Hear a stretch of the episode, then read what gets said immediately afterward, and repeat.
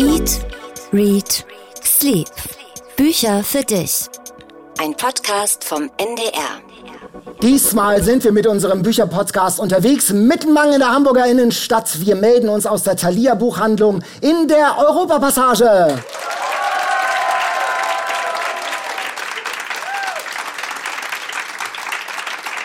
Und da ist einiges los, man hört es. Ich bin Daniel Kaiser. Und ich bin Jan Ehlert und wir sind Kulturredakteure beim Norddeutschen Rundfunk. Wir lieben Bücher, wir haben große Freude daran, über Bücher zu sprechen und andere und uns vor allem auch fürs Lesen zu begeistern. Ja, und das eben nicht nur intellektuell, so verstandesmäßig, sondern auch sinnlich. Und auch heute geht Lesen wieder durch den Magen.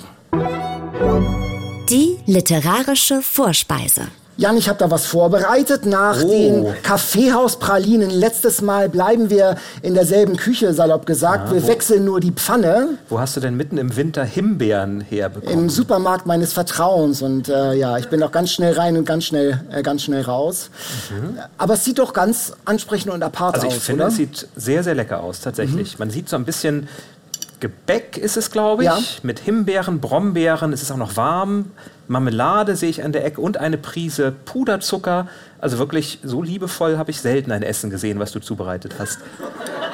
Ein vergiftetes Lob. Also gleich am Anfang dieses Podcasts. Unglaublich. Ähm, hast du denn schon eine Ahnung, was es sein könnte?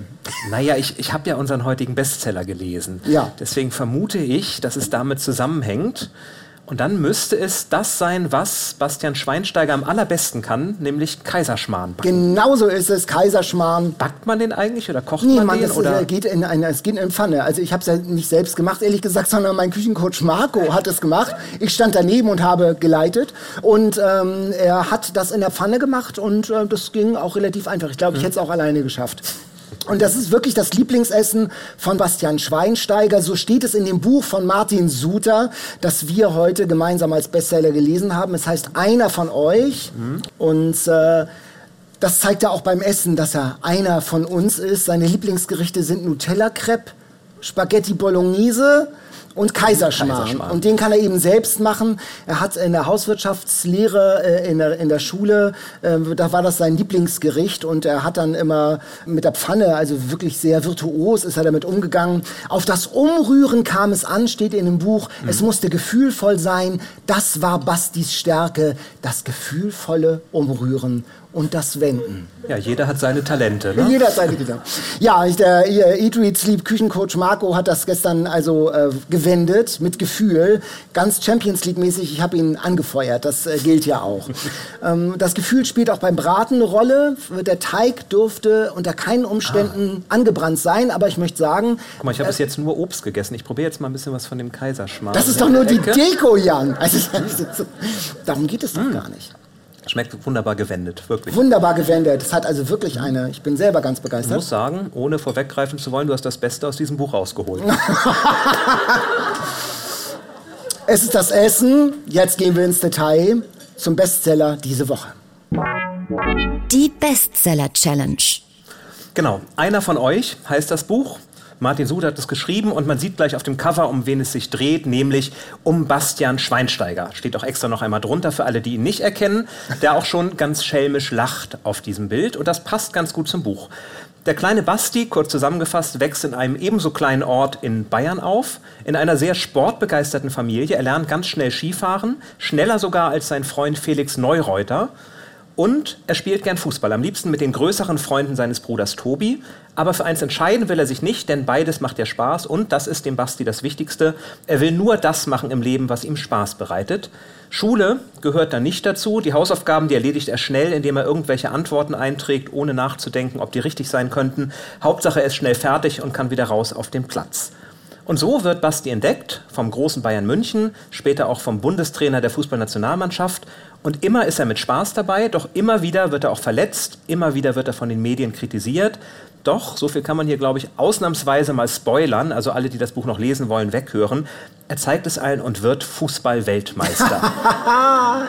Daniel, einer von euch heißt dieses Buch ja. Ne? Damit ist Basti Schweinsteiger gemeint. Aber ist das Buch auch eines für dich? Ich sag mal, ich bin ja kein großer Fußball-Fan. Ähm, es gibt coole Typen beim Fußball, die sogar ich kenne. Mit Abenteuer, mit Abgründen, mit Drama. Es gibt Leute wie Maradona. Es gibt Leute von wegen also von mir aus auch Christoph Daum, Uli Hoeneß sogar, Tim Wiese. Tim Wiese ist bei Dirk Rossmann, taucht an einer Stelle auf. Also es gibt Fußballer mit Abgründen, mit Geschichten, mit Drama. Ähm, das ist leider hier nicht der Fall. Schweinsteiger, die inkarnierte Harmlosigkeit. Das ist zu wenig. Das Abgründigste, was er erlebt in diesem Buch, ist einmal Fahren ohne Führerschein mhm. und ein verschossener Elfmeter im Champions League-Finale. Okay, das ist schlimm. Das ist schlimm. Aber, mhm. und es wird aber auch über Seiten ausgeweitet, aber sonst ist da nichts für einen Roman, der das ja auch sein soll, ist das für mich einen Tick zu öde gewesen. Ja, und es gibt noch so einen kleinen Skandal. Er badet nachts heimlich in einem Jacuzzi, was er nicht darf, kriegt dafür eine Verwarnung. Nein, und das war für mich deshalb spannend. Ich erinnere mich, ich bin ja Fußballfan. Ich habe früher den Kicker gelesen und ich erinnere mich an genau diese Szene, dass die Jugendspieler von FC Bayern München bestraft wurden, weil sie nachts in einem Jacuzzi badeten und mehr wurde nicht verraten. Und ich dachte, jetzt erfahre ich endlich die Details. Jetzt kommt diese Biografie und das ist dann in zwei Sätzen abgeschrieben und man erfährt nichts, man weiß nicht mehr, was hinter ist. All die Dinge, die ja abgründig sein könnten, die werden einfach ausgelassen. Ja.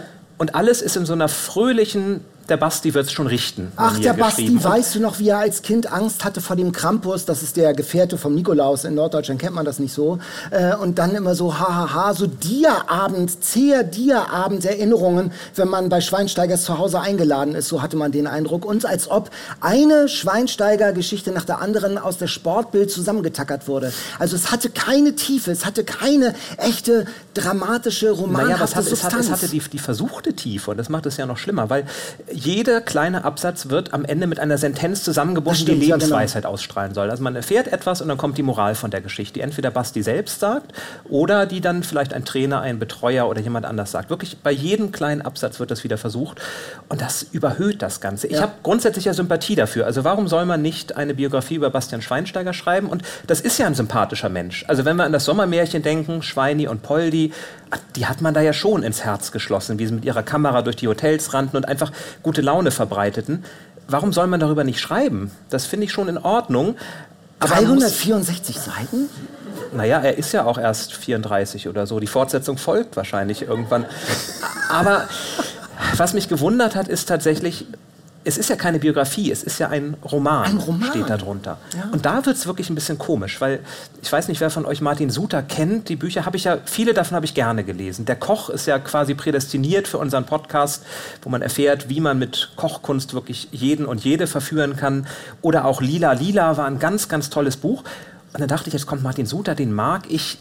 Der wird schon irgendwas daraus machen aus Bastian Schweinsteiger. Und man hat das Gefühl, er traut sich nicht. Ja, man hat das stimmt. Gefühl, die beiden sind befreundet und er hat die ganzen Geschichten gehört und hat sie aufgeschrieben, aber der Suter fehlt mir. Der Suter, der ja das Abgründige kann, der vielleicht auch mal so ein bisschen aufzeigen kann, wie ist das wirklich, wenn so ein junger Spieler hochgejubelt wird, er verdient dann, das erfährt man alles, das ist auch ganz interessant, was so ein Spieler verdient, erst 150.000, dann 1,5 Millionen, dann 14 Millionen im Jahr. Das war das, was ich gelernt habe aus dem Buch. Ich hätte vielleicht doch Fußballspieler werden sollen, aber diese Fallhöhe, die wird einfach nicht eingehalten. Man, ja. ne, man könnte wirklich sagen, Delphine de Vigan macht das. Was passiert mit Menschen, die im Rampenlicht stehen? Und was passiert, wenn dann plötzlich das Rampenlicht weg ist, wie es sie kaputt macht? Bei Suta passiert nichts. Basti geht seinen Weg weiter, meistert alle Krisen und das ist schön für ihn, das freut mich für ihn. Mhm. Aber als Leser langweilt man sich irgendwann. Es ist so, dass ich zwischendurch auch dachte, es ist, es ist ja wo, offensichtlich wohlwollend gemeint. Man spürt, die kennen sich, die mögen sich, aber es kommt dann schon so rüber, dass er ihn in seiner Spießigkeit und Piefigkeit auch so ein bisschen vorführt. So diesen Eindruck hatte ich am Ende auch schon ein bisschen. Also äh, einer von euch, so diese, ja, die, ich meine, Spaghetti Bolognese habe ich selber. Ja, das weiß ich selber. Da, dazu brauche ich dieses Buch nicht noch dazu. Ja, aber es stimmt um ja auch nicht, weil, weil dann gibt es ja diese Szenen, wo er mal eben sagt, wer ein Privat Budget hat, der muss nicht rechtzeitig am Flughafen sein. Und da merkt man, es eben nicht einer von uns. Er ist dann irgendwann doch auf einer anderen Ebene und würde es so gerne bleiben, weil er der sympathische Junge geblieben ist. Für wen ist denn das was, das Buch? Ah, für alle Fans von Bastian Schweinsteiger, ja. natürlich. Ich glaube auch für alle Fußballfans, die nicht so viel lesen. Also wer jetzt, wer genau, jetzt, nein, das wäre mein Tipp wirklich, wer, ja, kein, wirklich, wer keinen Roman ja. erwartet, aber sich an, gerne zurückerinnert an die Weltmeisterschaft, gerne zurückerinnert an die großen Spiele von Bayern München, die es ja immer noch gibt, der kann mit diesem Buch schon glücklich werden. Das glaube ich schon.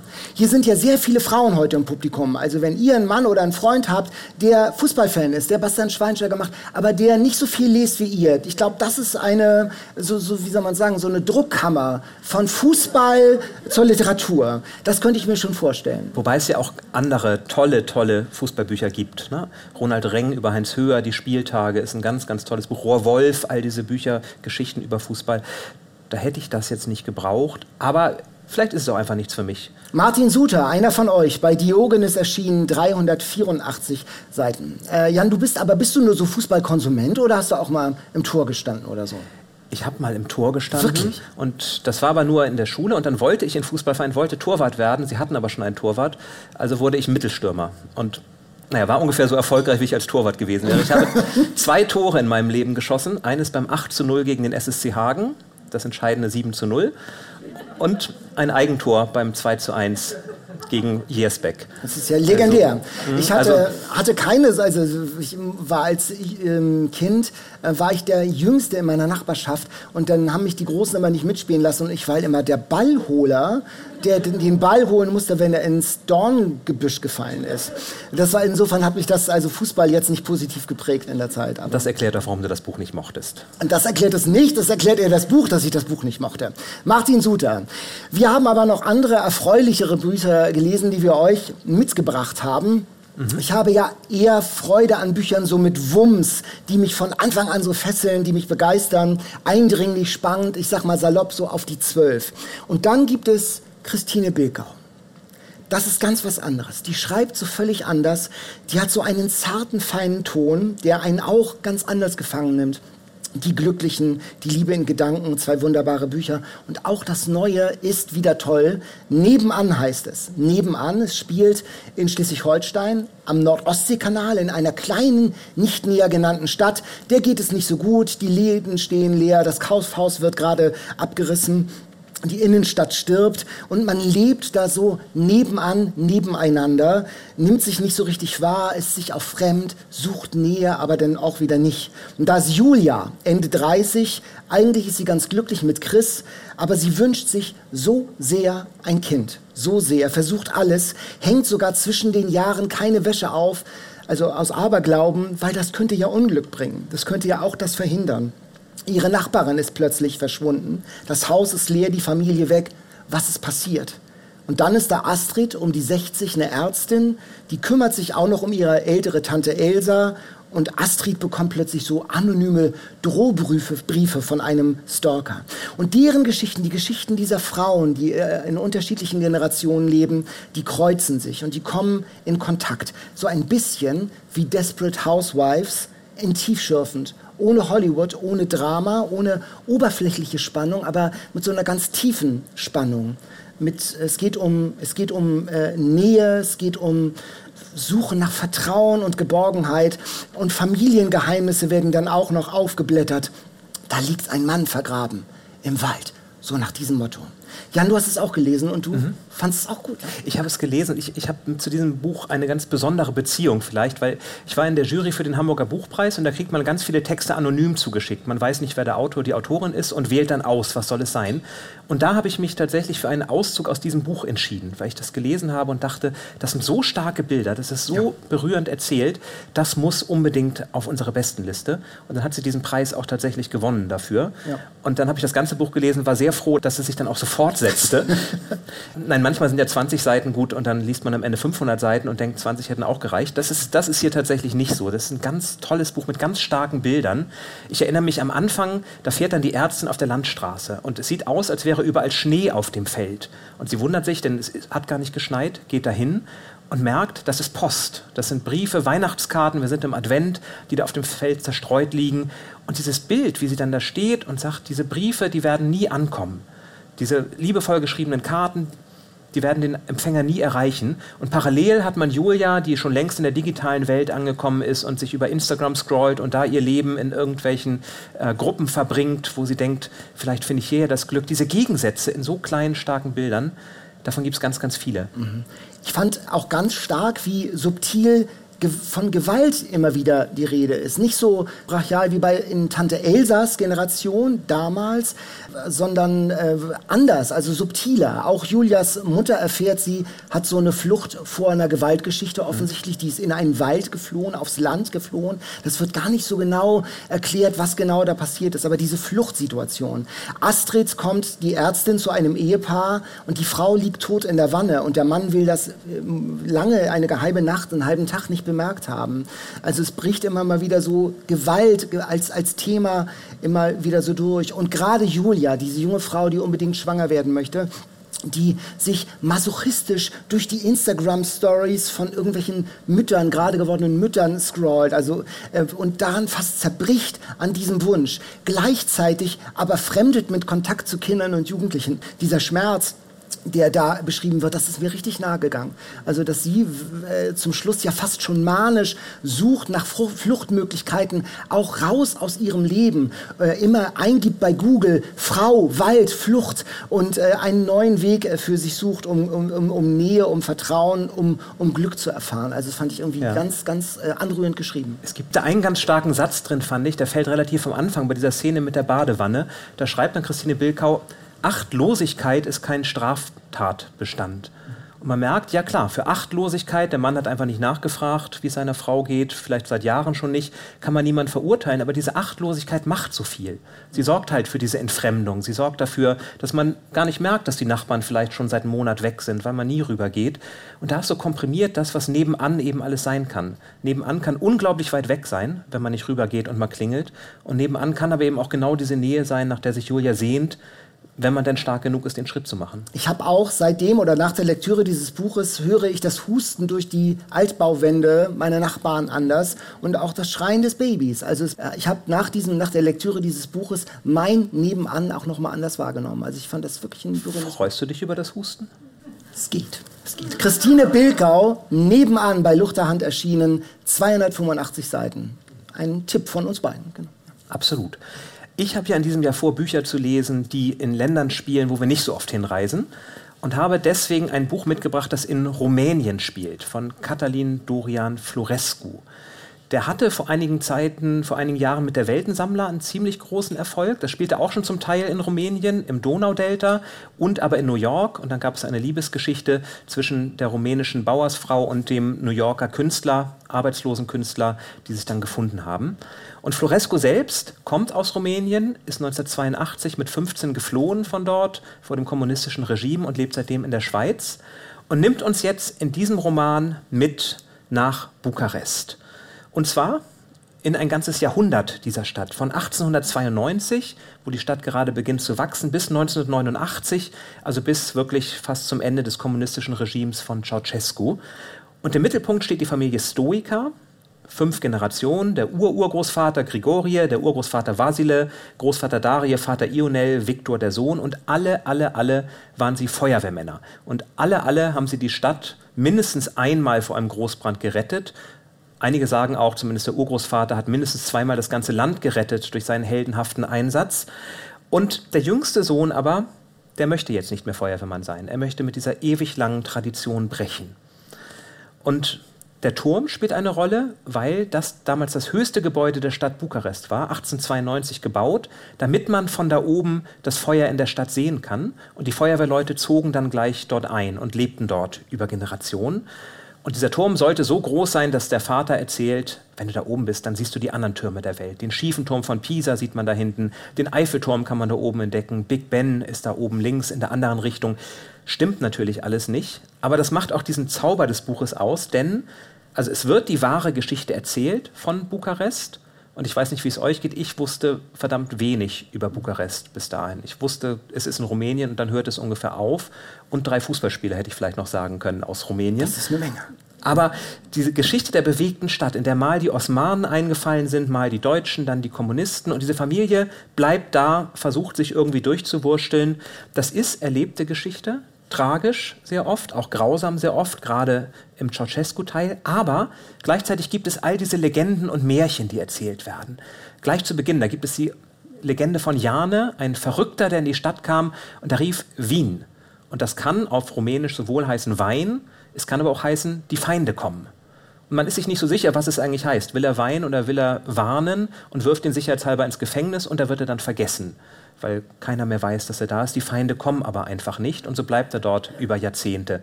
Und solche Legenden gibt es ganz viele. So ein bisschen hat mich das schon an Stanisic erinnert. Dieses Erzählkunst vom Balkan. Die Großmutter, die auf dem Weg zum Turm in jeder Kirche einkehren muss, um für das Seelenheil zu beten. Und es gibt verdammt viele Kirchen in Bukarest. Deswegen dauert die Fahrt sehr lange.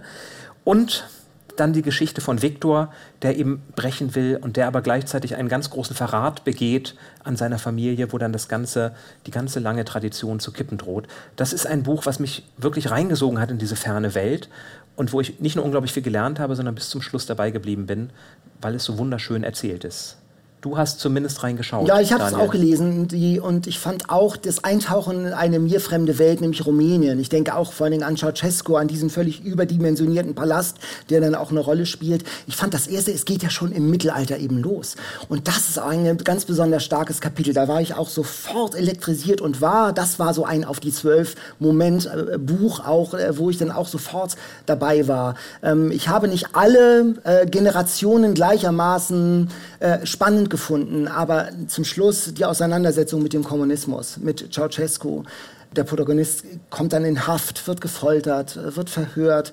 Das ist wirklich ganz nah dann dran und äh, es ist sehr emotional und auch sehr anrührend beschrieben. Es sind sehr viele Geschichten, sehr viele starke Bilder. Die Trauerzüge der Stadt rum, äh, Bukarest gehen immer um diesen Turm einmal rum und später sogar die Hochzeitszüge. Also dieser Turm spielt eine metaphorische und auch äh, sonst eine ganz große Rolle im Stadtbild. Und ich habe äh, von diesem rumänischen und von diesem Bukarest-Gefühl, glaube glaube ich, eine Menge verstanden, dass man sich immer so ein bisschen als Provinz gefühlt hat. Das erste Flugzeug landet viel später als sonst. Äh, das erste Telefon kommt viel später. Und das, das was geblieben ist, sozusagen, der, ist der Turm, ist der Feuerturm als äh, ein Symbol. Es gibt eine schöne Szene mit dem kleinen Jungen, ähm, der dann in kommunistischer Zeit auf den Turm geht und sagt, der gar nicht mehr begeistert ist. Und der sagt irgendwie, das Einzige, was ich sehe, ist die Plattenbauten, die sozialistischen, seelenlosen Plattenbauten, die mir die Sicht versperren, die mir den Blick Blick auf den Horizont, auf die Weite versperren. Nichts mit Eiffelturm, nichts mit Pisa. Ich sehe nur die Platte von Ceausescu.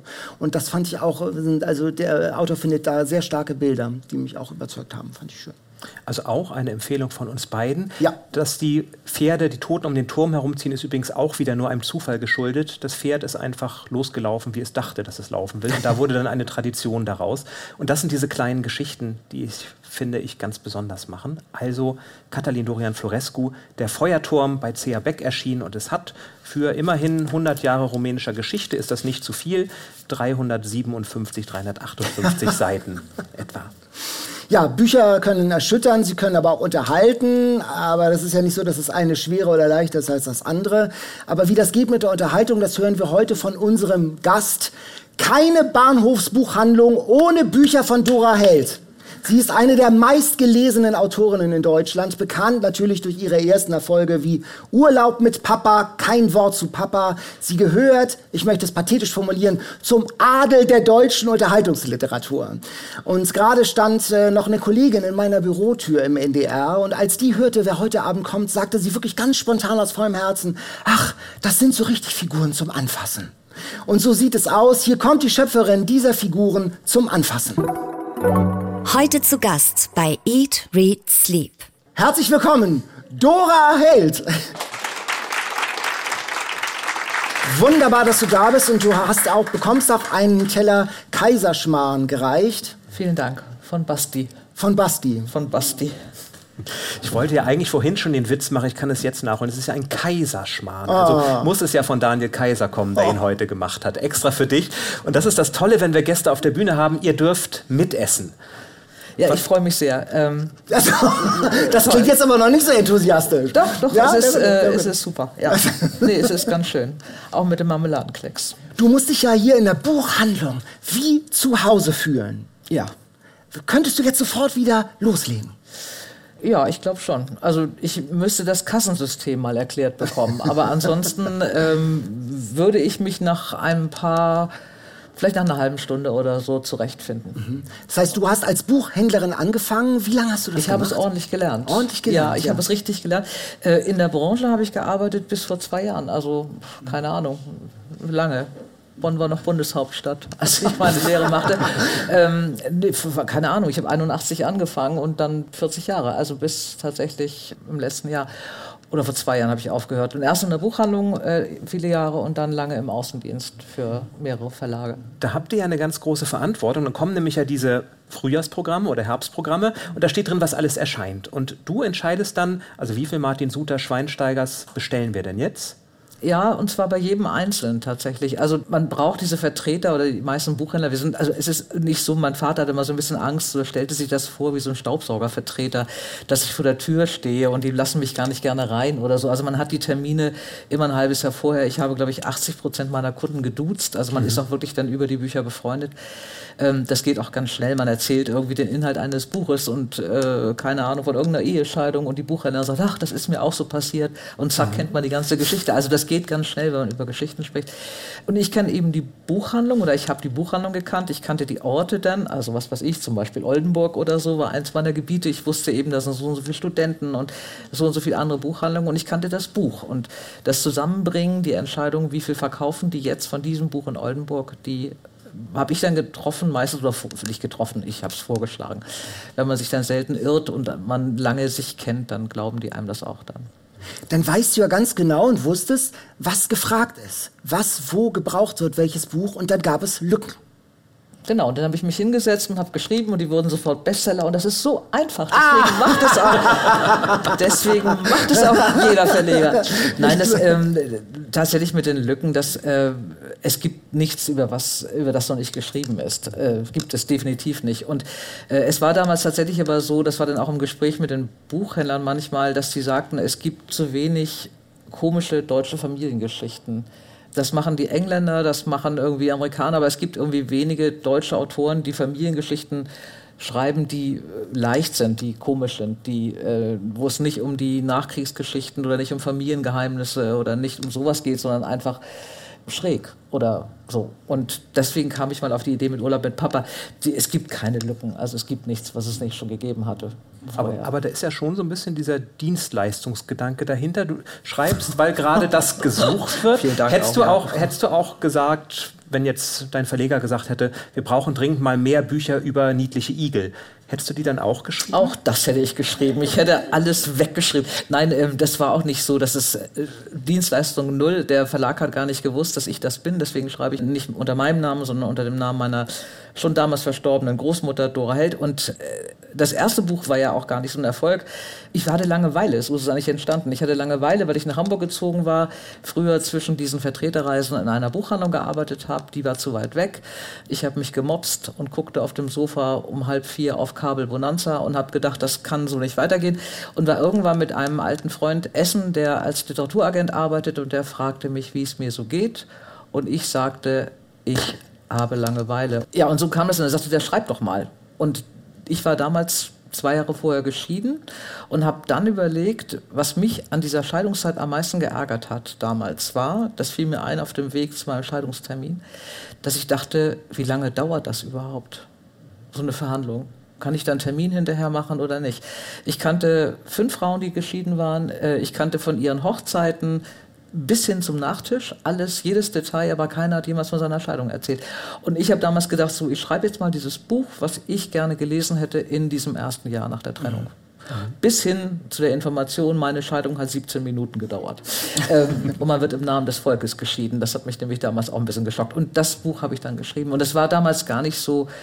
Also ich glaube, wenn man anfängt zu schreiben und man überlegt, was da draußen geht, dann wird es nicht funktionieren. Das wollte ich gerade fragen. Also ein Tipp von dir wäre für alle, die schreiben wollen, nicht überlegen, was könnte nee. ich mal, sondern wirklich über etwas schreiben, was einen selber umtreibt. Ja, oder was, was man sich selbst auch glaubt. Also ich, es gibt bestimmte Themen, die würde ich nicht machen, weil ich keine Ahnung habe. So, ich würde nicht über Länder schreiben, in denen ich noch nie war und ich würde auch nicht heute aus der, also Kinderbuch finde ich zum Beispiel für mich wahnsinnig schwierig. Ich habe es mal im Jugendbuch gemacht vor ein paar Jahren, äh, da war meine Patentochter aber so alt wie die Protagonistin. Ich würde heute nicht auf die Idee kommen, Kinderbücher zu schreiben, weil ich keine Kinder habe und ich bin 60. Also das wird nicht hinhauen irgendwie. Also ich kann es nicht. Und also das wird ist so, mit dem niedlichen Igel doch etwas schwerer wahrscheinlich. Das wird ein ganz, ganz misslungenes Buch. Ich glaube das, ja.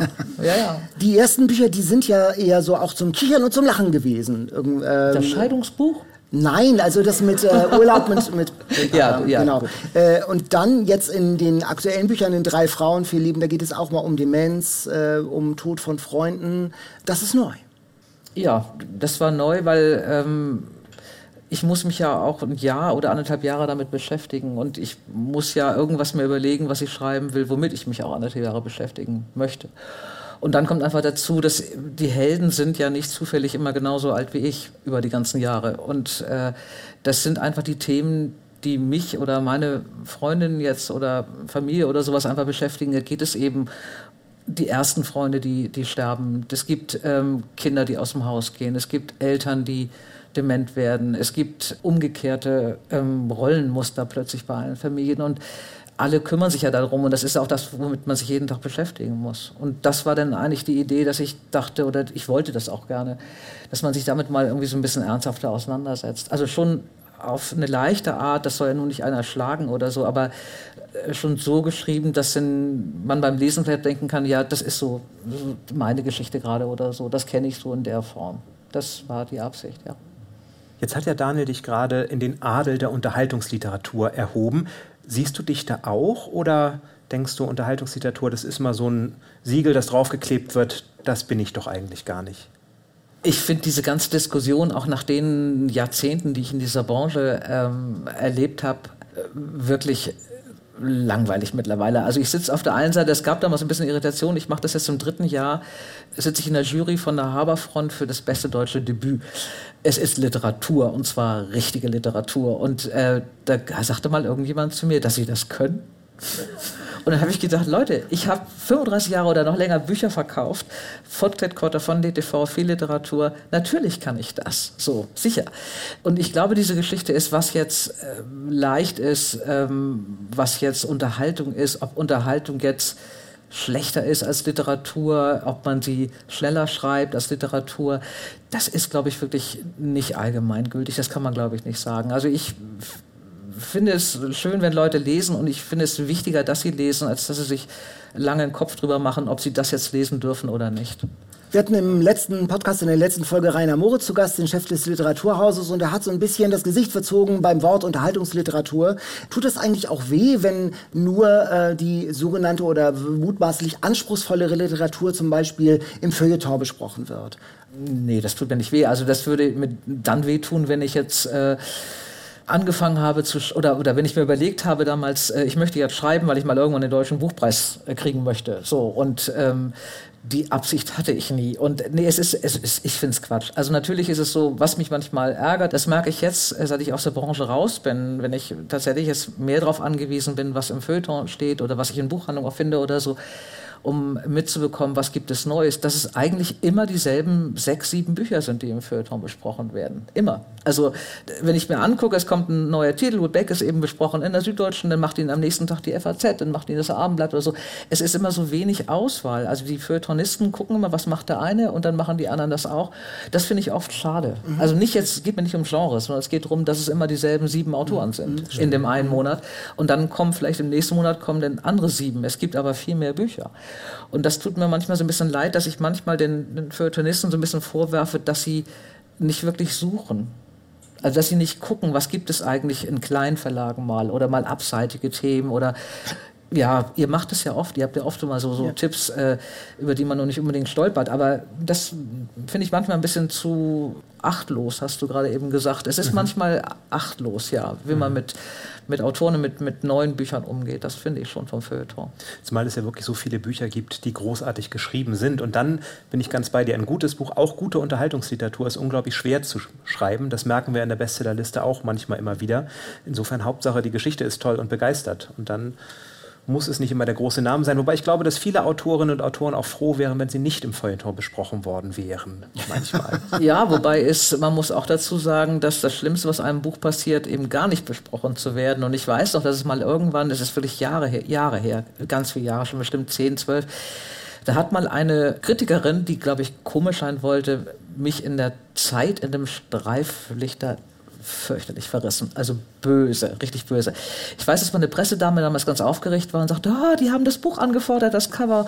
Und du kommst in die Zeit und dann habe ich damals gesagt, Bea, So heißt die wunderbare Pressefrau, die mittlerweile in Rente ist, zieh mal den Kopf ein, das wird nicht freundlich, was sie da schreiben. Das wird gar nicht freundlich. Das glaube ich nicht. Und wenn die schon das Cover anfordern, es war böse, wo die also geschrieben hatte, wer jetzt um, um alles in der Welt ist das. Und dann hat sie den Text irgendwie wollte es ein bisschen komisch machen, hat aber das Buch nicht zu Ende gelesen, weil sie dann irgendwelche Kurschatten da reinschrieb, die aber nicht in dem Buch drin waren. Auf jeden Fall war es verheerend und eine Frechheit, dass sowas überhaupt veröffentlicht wird.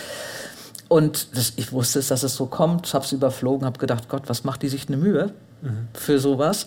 Was ich aber dann schön fand, war, ähm, der, der letzte Satz war, man sollte ihr den Büchnerpreis geben. Das war der letzte Satz. Also so ein blödes Buch, dafür braucht sie den Büchnerpreis. Und ähm, am nächsten Tag kam ich in diese Buchhandlung und der Chef von denen kam auf mich zu und sagte, sagen Sie mal, habe ich das richtig gehört? Sie kriegen den Büchnerpreis? und da habe ich gedacht, das sind so diese Geschichten, wenn man das achtlos macht mit der Rezension, man liest auch nicht alle Rezensionen durch. Äh, und wenn dann sowas überbleibt, äh, man spürt aber, du bist überhaupt nicht achtlos, sondern achtsam und gehst mit offenen Augen auch für die komischen Aspekte des Alltags und des Lebens durch die Welt. Wir haben neulich mal, wir kennen uns schon ein paar Tage und wir haben neulich mal telefoniert und hast gesagt, ähm, dass du dich mit einer im Sylter Supermarkt mit einer Fleischerei-Fachverkäuferin fast mal angelegt hast. Nein, ich habe mich angelegt. Die hat mich einfach völlig geschockt. Man muss dazu sagen, das war, ich heiße ja wirklich Bärbel. Das ist nicht der schönste Name, den sie meine Eltern jemals haben ausdenken können. Aber ich heiße so. Und ich war in einer bei Edeka und wollte was kaufen am Fleischtresen. Und dann sagte die Fachverkäuferin, die sehr nette zu mir, auf einmal, ich wollte was sagen, es war, war so ein Geräusch, auf einmal sagte sie zu mir, oh, halt doch mal die Klappe, Bärbel. Und ich guckte die an und denke, das hat die doch jetzt nicht gesagt. Und dann sagte sie, äh, was ist? Und dann habe ich gesagt, ja, Sie haben zu mir gesagt, halt doch mal die Klappe, Bärbel. Nein, zu unserer Bärbel. Und dann stand hinter ihr wirklich so eine Wurstmaschine. Ein Riesending. Also nicht so eine kleine, schöne, sondern so ein Monstrum. Und dann habe ich gesagt, wie? Er sagt sie, das ist unsere Wurstmaschine, die heißt Bärbel.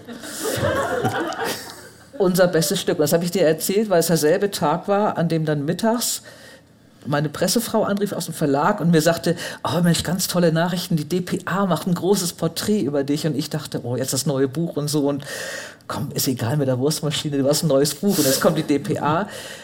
Sie haben nicht über das Buch was gemacht, Sie haben ein Porträt gemacht, weil ich 60 wurde. und da habe ich gedacht, oh, das war es dann irgendwie mit meiner Das war ein schönes Porträt. Das Porträt war schön, das ja. war auch nichts, aber es war am selben Tag. So, ich war ein bisschen, man ist dann in dem Moment so ein bisschen hilflos. Aber denkst du in solchen Situationen wie an der Wursttheke dann auch gleich, oh ja, das verwende ich in meinem nächsten Buch? Oder? Die Wurstmaschine, die Bärbel heißt, kommt garantiert nochmal irgendwo vor, ja. Jetzt sind wir hier in einer Buchhandlung. Du mhm. warst lange Buchhändlerin, du liest auch immer noch viel. Du hast uns vorhin erzählt, wenn du in eine Buchhandlung gehst, kommst du eigentlich immer mit zwei dicken Tüten wieder raus, weil du es dann, so wie viele von uns wahrscheinlich, einfach nicht lassen kannst. Welches Buch würdest du denn jetzt allen, die wir hier sitzen, empfehlen? Was sollte man heute auf jeden Fall aus dieser Buchhandlung mit rausnehmen? Oh, jetzt sofort im Moment. Doch, es war ein Tipp eines Buchhändlers. Äh, und jetzt, und jetzt hänge ich, jetzt weiß ich, Annika heißt diese wunderbare Autorin mit Vornamen und das Buch heißt Nordbad und es ist eine der schönsten Liebesgeschichten, die ich seit ewigen Zeiten gelesen habe. Klein, schmal, reizend. Zwei wirklich vernarbte junge Menschen, die sich treffen. Sie ist Bademeisterin in einem Bad und er ähm, ja, ist arbeitslos, das erzählt er ihr aber auch nicht. Es spielt auch überhaupt keine Rolle. Sie haben beide Narben auf der Seele, sie verlieben sich und man kann sowas nicht schöner schreiben. Also, es hat mir sehr, sehr viel Freude gemacht, dieses Buch. Ich hörte hier Büsing aus dem Zuschauerraum und das klingt ja, bekannt. Wer immer das war, das ist der richtige Name. Vielen Dank. Annika. Nordstadt, alles verkehrt. Guck mal, so gucke ich mir also an. Dabei ist es ein wunderschöner Titel. Also Annika Büsing Nordstadt. Bei Steidl hätte ich noch gewusst. Schmales Buch, wunderschöner Einband. Ganz große Empfehlung. Also davon hätte Dora Held wie viel bestellt jetzt als Buchhändlerin? Sag mal so eine Marge. Das kommt darauf an, wo ich arbeite. Jetzt hier hätte ich von diesem Buch mit 120 angefangen. Ist das viel? Ja. Ja. Da hörte man ja auch schon, oha, ja, Daumen hoch von der Kollegin äh, von Fontanier. Ja. Ich kann natürlich aber auch richtig gut verkaufen. Und du lässt es dir aber auch dann verkaufen, also wenn du mit zwei Händen, äh, mit zwei großen Tüten rausgehst. Wo lässt du denn die Bücher bei dir? Stapeln die sich oder äh, verschenkst du die dann? Ich verschenke schon eine ganze Menge. Ähm, also ich kaufe auch, muss ich nicht mehr, nicht mehr so viel. Also diese zwei Tüten, das war jetzt wirklich im letzten Jahr mal im Dezember, ähm, weil ich auch immer Bücher verschenke. Ich, ich hatte mal ein, ein, ein Regal, das war tatsächlich im Autorenalphabet geordnet, das war ganz toll. Und das funktioniert leider nicht mehr. Das ist das immer alles, wo Lücken sind zwischen L und K. Also K, mhm. KL ist mal ganz blöd, die Ecke ist immer voll. ähm, dann fange ich an zu stapeln, dann ist es irgendwie unordentlich. Also ich verschenke viel. Ähm, ich, ähm, es gibt auch so ganz wunderbare Geschichten hier in Hamburg. Mhm. Äh, kann man Bücher spenden für einen Flohmarkt der Bücherhallen, die für eine Lesepartnerschaft daraus finanziert werden. Das finde ich eine ganz schöne Geschichte. Da gebe ich einiges immer hin. Nee, aber ich muss auch schon das Gefühl haben, dass in jeder Ecke was liegt. Also ich bin da so ein bisschen auf wie ein Hamster. Ich habe nicht gerne Zimmer, wo kein ungelesenes Buch ist. Das kenne ich gut. Und auch das Problem mit dem Alphabet, das ist dann immer ein Tag Arbeit, wenn man leider ein neues Buch mit B gekauft hat. Nee, mittlerweile bräuchte ich länger als einen Tag bei diesem Regal. Wir werden ganz genau schauen, mit wie vielen Büchern du heute hier rausgehst, Dora oder Bärbel. Vielen, vielen Dank, dass du da warst und mit uns hier gesprochen hast. Danke. Und nimm gerne den Kaiserschmarrn mit, das denn wir machen ich. ja gleich noch weiter. Das mache ich. Vielen Dank. Die All-Time Favorites. Ja, ich habe einen All-Time-Favorite aus dem Bilderbuch sozusagen mitgebracht. Für dieses Buch ist die Rubrik erfunden worden, finde ich. Es geht um Der Name der Rose von Umberto Eco. Zu, äh, spontaner Jubel bricht aus im heute Abend. Das ist auch wirklich ein tolles Buch. Ein wunderbares Buch, da geht mein Herz rauf. Worum geht es? Es geht um Bücher. Es geht um Theologie und es ist ein Krimi. Er spielt im Mittelalter und Marco hat es uns vorgeschlagen. Es geht um eine Bibliothek und um Bücher, schreibt er ein vielschichtiges Buch, das man ohne Probleme mehrfach lesen kann und bei jedem neuen Lesen andere Details und Kleinigkeiten entdeckt. Und obwohl es sich um, im Hauptplot ja um einen Krimi dreht, was ja grundsätzlich eher nicht zum wiederholten Lesen ermuntern sollte und kann, ist es beim Namen der Rose eben anders. Worum geht's? Seltsame Todesfälle in einem Kloster im 14. Jahrhundert. Und irgendwie hängt das mit dieser Bibliothek zusammen. Und mit diesem blinden Mönch, der dafür sorgt, dass niemand diese labyrinthische, geheimnisvolle, turmartige Bibliothek betreten kann. Und der Keller, äh, in den dieser Mönch zum Lachen gehen könnte, der ist noch nicht gebaut. Das ist ein sehr ernster Typ, vorsichtig gesagt. Und dann kommt William von Baskerville. Inquisitor außer Dienst, sehr scharfsinnig und er ermittelt in diesem Fall. Und das Ganze erzählt, dieses ganze Buch erzählt sein Assistent Adson oder Adson, Adson von Melk. Und ich sag mal, das sind keine zufälligen Namen. William von Baskerville ist so eine Mischung aus William von Ockham und natürlich Baskerville, Sherlock Holmes. Und Adson klingt, würde ich sagen, auch nicht zufällig nach Dr. Watson. Mhm. Also die beiden sind ein Ermittlerteam ähm, und das hat, man spürt es, das hat Humor, es hat Tiefe, es geht um Glauben, es geht um Wissen, um Philosophie. Umberto Eco natürlich ein wahnsinnig belesener Typ. Und man taucht ein wunderbar in diese Klosterwelt mit diesen verschrobenen Mönchstypen Salvatore, der mit diesem Sprachenmischmasch aus verschiedenen Sprachen wie vor dem Turmbau zu Babel sozusagen durch die Welt geht, Penitentiam agite und lauter coole, konturierte Typen, die Umberto Eco da, äh, da zeichnet. Du bist auch eingetaucht in diese Klosterwelt, Jan.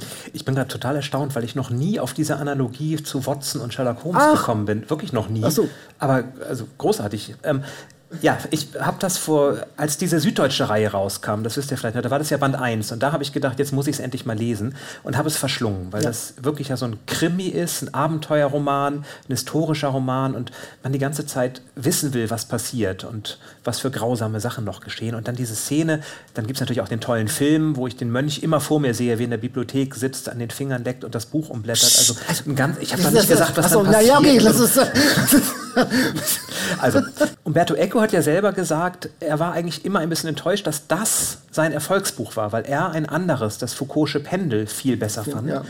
Und Hand aufs Herz, das finde ich sogar noch besser, das Foucault'sche mhm. Pendel. Das ist so eine Geschichte über Verschwörungstheorien, alle möglichen Verschwörungstheorien aus Europa, also aus der ganzen Welt. Die Tempelritter tauchen da auf, dann die Kabbalisten und viele, viele mehr. Und die treffen sich alle in einer Kirche in Paris, wo das Foucault'sche Pendel schwingt. Das mhm. ist wirklich Da Vinci Code noch mal dreimal besser geschrieben. Also ein ganz, ganz tolles Buch. Aber wie eigentlich, muss ich sagen, fast alles von Umberto Eco. Umberto also Eco. zu rechten Klassikern.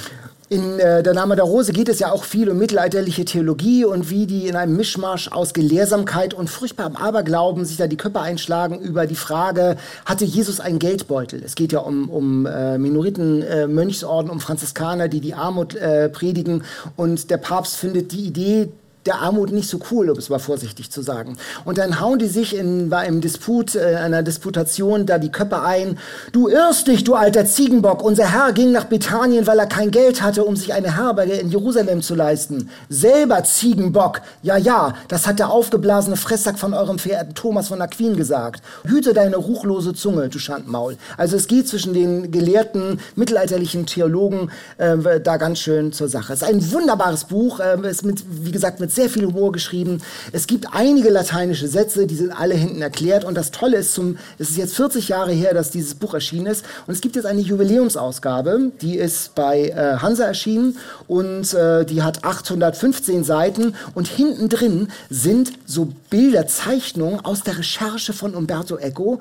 Da äh, hat er so gezeichnet und recherchiert, wie das Klosterleben aussah damals. Und er hat auch, wir kennen ja alle den Film, wie die äh, Mönche aussahen, hat er auch seine eigenen Bilder gezeichnet, wie so in seinem Kopf diese Mönche, der Salvatore, der Adson und wie sie alle und der Jorge, der blinde Mönch, der Bibliothekar, wie die ausgesehen haben. Ich fand ein schönes Buch. Äh, der Name der Rose Hansa erschien 34 Euro, gut 800 Seiten und aus dem Italienischen von Burkhard Kröber. Ich habe diesmal ein Leseprojekt mitgebracht für alle, die die nächsten drei Jahre nichts vorhaben, so ungefähr. Nämlich die Reihe um Martin Schlosser von Gerhard Henschel. Ich habe hier ein Buch mitgebracht, den Künstlerroman, der hat 600 Seiten und Vorsicht, es gibt neun Bücher dieser Reihe, die alle schon erschienen sind und es werden immer mehr. Denn Gerhard Henschel hat 2004 ein, wie ich finde, wahnsinniges Projekt angefangen. Er hat beschlossen, sein ganzes Leben aufzuschreiben. Alles, an das er sich erinnert. Also auf der Suche nach der verlorenen Zeit ist wirklich gar nichts dagegen, was den Umfang betrifft. Und hat in der Kindheit angefangen, und jetzt ist er ungefähr 30 in dem gerade erschienenen Band Schauerroman 2021 erschienen bei Hoffmann und Kampe. Das heißt, er, der echte Gerhard Henschel ist 60. Wir müssen also damit rechnen, dass nochmal mindestens neun Bände dazukommen in dem Ganzen. Frank hat uns das ans Herz gelegt. Er sagt, diese Romanserie gehört absolut zu seinen Alltime Favorites, denn die Reihe hat ihn schon ab dem ersten Band gepackt. Es ist zwar nicht die gehobene Literatur, aber ich freue mich auf jeden neuen Band, weil man in seine eigene Vergangenheit abtauchen kann. Und das ist wirklich das Spannende. Dadurch, dass Gerhard Henschel alle Details, die ihm einfallen, aufschreibt, findet man so viel wieder, was man selber kennt, aber vergessen hat. Er beschreibt, was für Werbung im Fernsehen läuft. Und sofort sehe ich wieder den kleinen Jungen, der mit dem Klöppel auf den Gong haut und sagt, was war es gleich, HB-Spiele. Und ich höre Pull Moll, die Werbung, die ich damals gehört habe. Nicht HB, HB war, HB war das Zigarettenmännchen, genau. MB, MB. Dankeschön. Ich sollte mehr nach links gucken, da kommen die, da kommen die Tipps. Und äh, genauso ist es mit den Spielzeugen, die er hatte. Die He-Man-Figur, die er sich irgendwann kauft, hatte ich damals auch. Genauso ist es auch bei Fußball. Er ist ein ganz großer Fan. Er geht auch nach Meppen, weil Uwe Seeler dort eine Autogrammstunde gibt. Gerd Henschel hat in Meppen gelebt und Martin Schlosser lebt da folgerichtig auch. Und stellt sich dahin und will ein Autogramm. Und das beschreibt er mit unglaublich viel Witz. Gerd Henschel war auch Redakteur bei der Titanic. Also diese Art von Humor findet man wieder. Er ist ein großer Fan von Walter Kempowski, der ja auch so ein Sammler mhm, war, der genau. den ganzen Alltag aufgeschrieben hat. Auch das merkt man darin.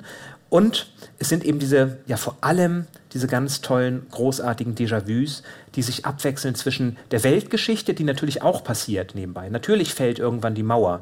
Natürlich ähm, wird Deutschland Weltmeister, wobei ich glaube, doch 74, das hat er auch schon erlebt, das taucht auch irgendwann daran auf. Aber dann kommen die ganzen Details, die Klassenarbeiten, die Lottozahlen, die er auch recherchiert hat und genau geguckt hat, was wurde denn damals gezogen, als seine Eltern tatsächlich mal drei richtige hatten. Und ich kenne eine Person, die diesen Roman eine große Rolle spielt, die sagt, das ist tatsächlich alles so gewesen. Also er hat tatsächlich ein sehr, sehr gutes Gedächtnis.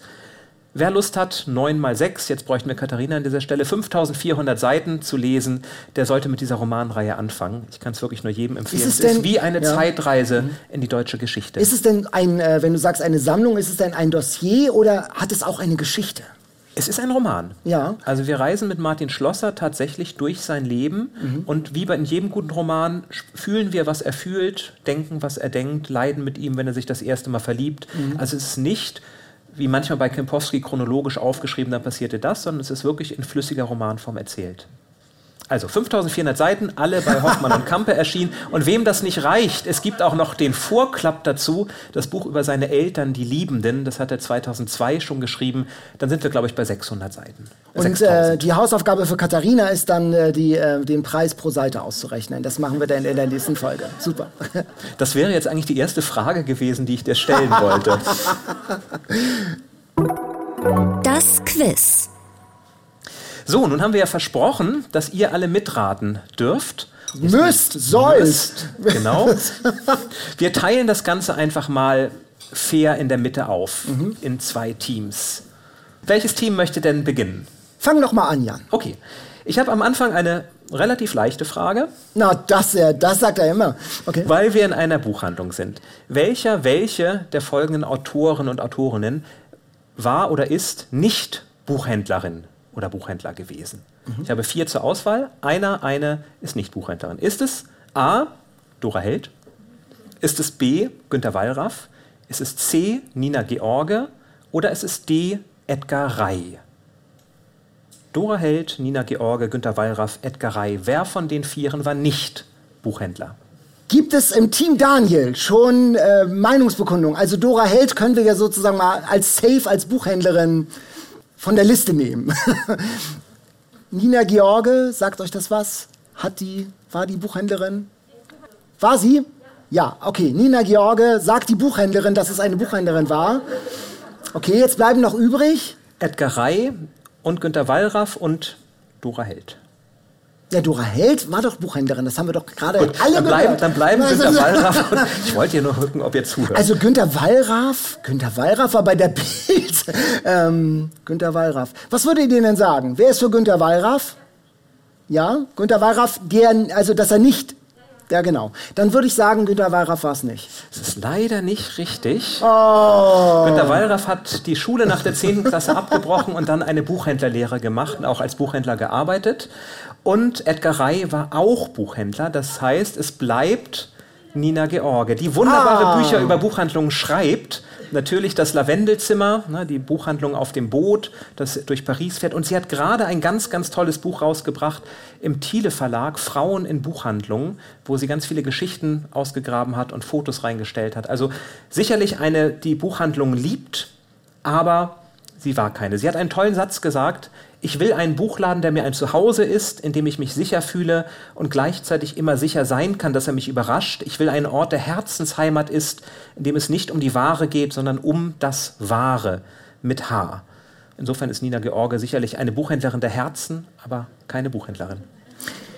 Ich habe eine wirklich einfache Frage, nämlich ein Roman in fünf Schlagworten, unsere neue Kategorie. Und die fünf Schlagworte lauten Armut, Alkohol, Laufbursche, Kindheit, Irland. Ah. Du bist doch in meinem Team! Ein klassisches Eigentor! Ein Eigentor! Und das an dem Abend, wo wir Schweinsteiger vorstellen. Also ich habe einen Verdacht. Aber ich, ich, ich schaue mal auf, auf meine Hälfte der Buchhandlung. Möchte ich jemand einen Tipp abgeben? Also die Asche meiner Mutter oder Angela's Ashes auch. Genau. Gibt es jemanden, der sicher ist, dass das nicht stimmt? Dann loggen wir das mal ein. Die Asche meiner Mutter, Angela's Ashes von Frank McCord. Vielen Dank. Also jetzt ist Zeit für eine Kabinenansprache, habe ich den Eindruck. So, ich habe eine Frage, wo sich jede beteiligen kann, weil es eine Sammelfrage ah. ist. Äh, sag mal eine Zahl zwischen 1 und 10, Daniel. Vier. Okay. Nennt bitte vier Romane, die in einer Buchhandlung spielen. Oh, ähm, Der Schatten des Windes. Spiel des Engels. Du, sollst doch nicht, du, du, hast doch ein ganzes so, Team. Achso, ja, aber jetzt weiß ich endlich mal was.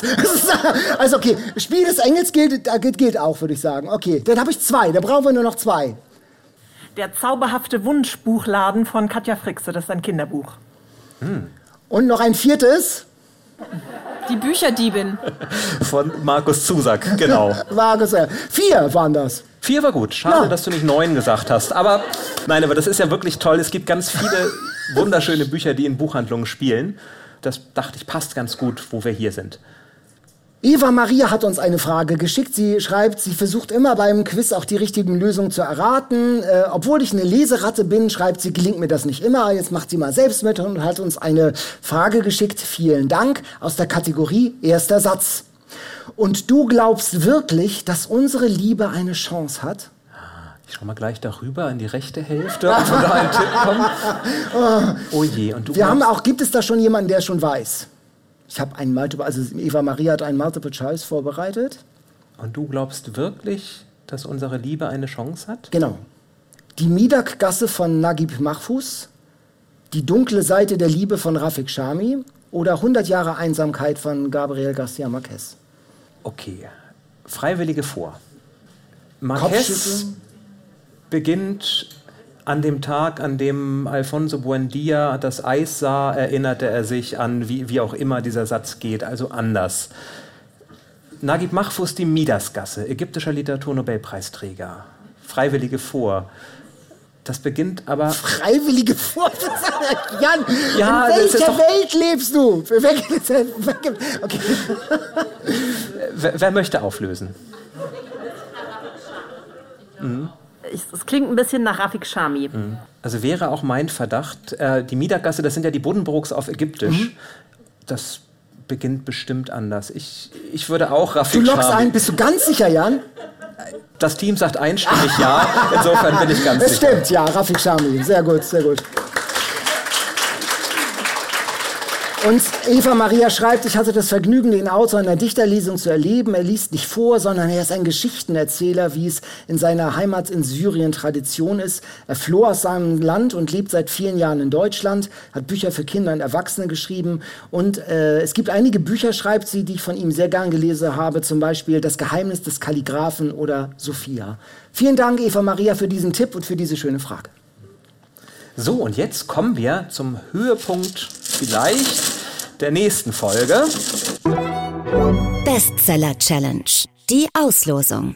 Wir losen nämlich aus und haben heute Hilfe aus Oldenburg. So sieht das aus. Vielleicht kann ich es gleich wir müssen das kurz noch erklären, glaube ich. Ne? Ah, Naja, wir müssen ja genau.